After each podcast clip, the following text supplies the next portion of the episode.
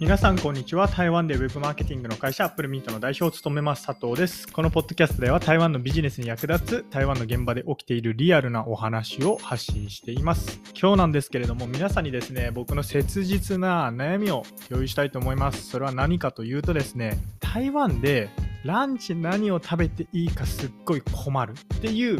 悩みです。あの僕以外にですね絶対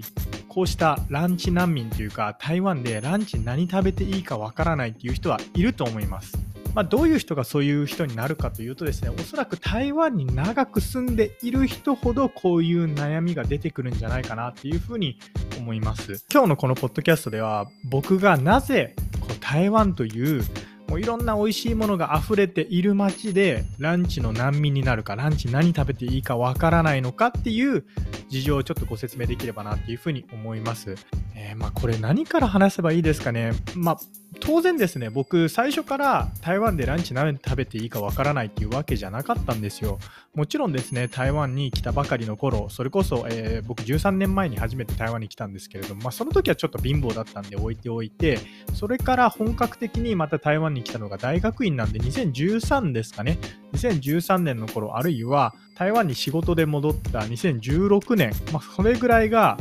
まあ、僕が割と経済力があってちゃんと食べれるものが食べれて、まあ、その食べたいものが食べれて何を食べようかっていう自分の選択肢があった頃だったと思うんですけれども、まあ、その時はですね当然ランチに困るなんてことはなかったんですよ。それこそまあわかんないですよ。ちょっと、えー、高い高いって言ってもまあ100円200円ぐらいですかね。100円200円ぐらいのものを、えー、食べて例えばサブウェアを食べたりとか、えー、そうですね。台湾のちょっと高めのお弁当を食べたりとか、あるいは、まあ、時には60元くらいの水餃子を食べたりとか、えー、通常餐って言われるビュッフェ形式の場所に行ったりとか、本当にいろんなものを食べていて、わあ、美味しいな、美味しいな、みたいな感じで食べてたんですよ。で、最初の1年、2年は当然何の問題もありませんでした。それからです。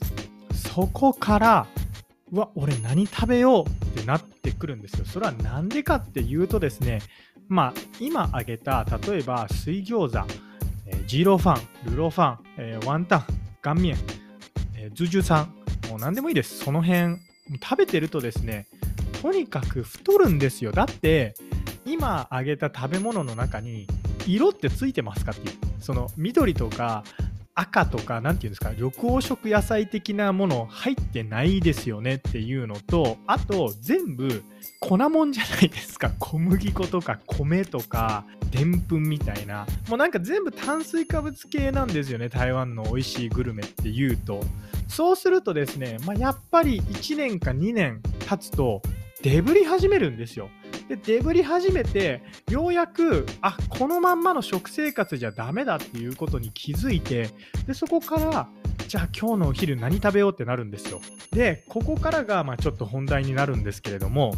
台湾って本当にその何て言うかな健康なもの、まあ、太らないものって言ったらおかしいですけれどもちゃんと自分の健康にいいものをお昼に食べようって思った時にびっくりするほど選択肢がないなっていうふうに思いました。まあ、最近になん最近だと、えー、健康便当みたいな、その、なんて言うんですか、健康弁当っていうんですか？野菜中心のサバが入ってて、あるいは鮭が入ってて、みたいな弁当が出始めたんですけれども、これが何のクソまずいんですよ。あの、ごめんなさい、クソって言い方良くないですね。あの、コンビニとかのシンプルフィットとかっていうシリーズがあるんですけれども、ごめんなさい、シンプルフィットかシンプルライフか忘れたんですけれども、まあ、あの、ファミリーマートが出している健康系の弁当のシリーズあるんですけれども、まあ、これがまずいんですね。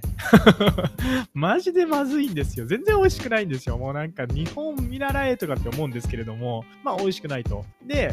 えー、健康弁当ですね、まあ、いわゆるその健康的な弁当を提供しているのは当然コンビニだけじゃなくてあの一般の弁当屋さんもそういうの提供しているんですけれども、まあ、そこになるとレベルちょっと上がったもののやっぱり美味しくないんですよね。なんか味付け違うなみたいな、まあ、そんな感じなんでじゃあ健康弁当そのうーんまずいもの我慢してまで健康弁当を食べたいかっていうと別に僕そこまでデブってないんですよ。なのでじゃあ何食べよう麺類、えー、太るしな。米類、えー、太るしな。通常さん、あ、野菜あるけど脂っこくて結局太るなってなって、ランチ難民になるんですよ、本当に。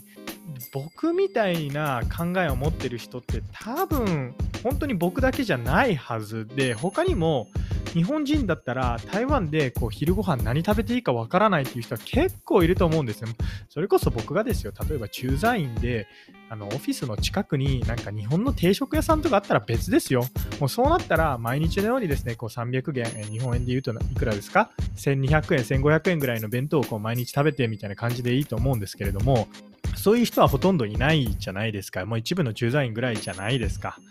そうするとですね、まあ、ランチ難民になるっていうお話でした。まあ、なので僕、まあ、この話を同僚の日本人の人としていて、まあ、その日本人の子はちょっともうすでに台湾化しているというか、もう何食べてもいいやみたいな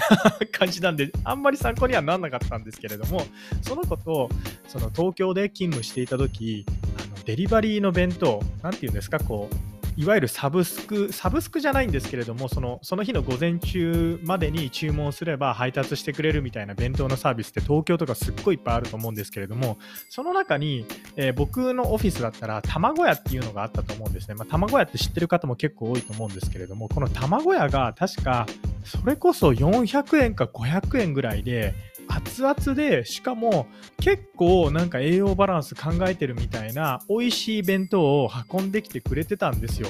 僕そういうのを思い出してわ日本って本当になんか便利というか、まあ、何でもあるよなと。ありとあらゆるニーズに対するソリューションがあるなっていうふうに思いました、まあ、その点ですね台湾はまこうやってランチ一つとってもですねいろいろと悩むことがあるわけですよ。まあ、なので ま変な結論というか、その、あの、起業したい人はぜひみたいな、ちょっと変な結論になるかもしれないんですけれども、え今日はですね、僕は台湾で、まあ、ランチ何食べていいかっていうのに悩んでいる、悩んでいるという、えー、お話でした。以上ご視聴のほどありがとうございました。それではまた。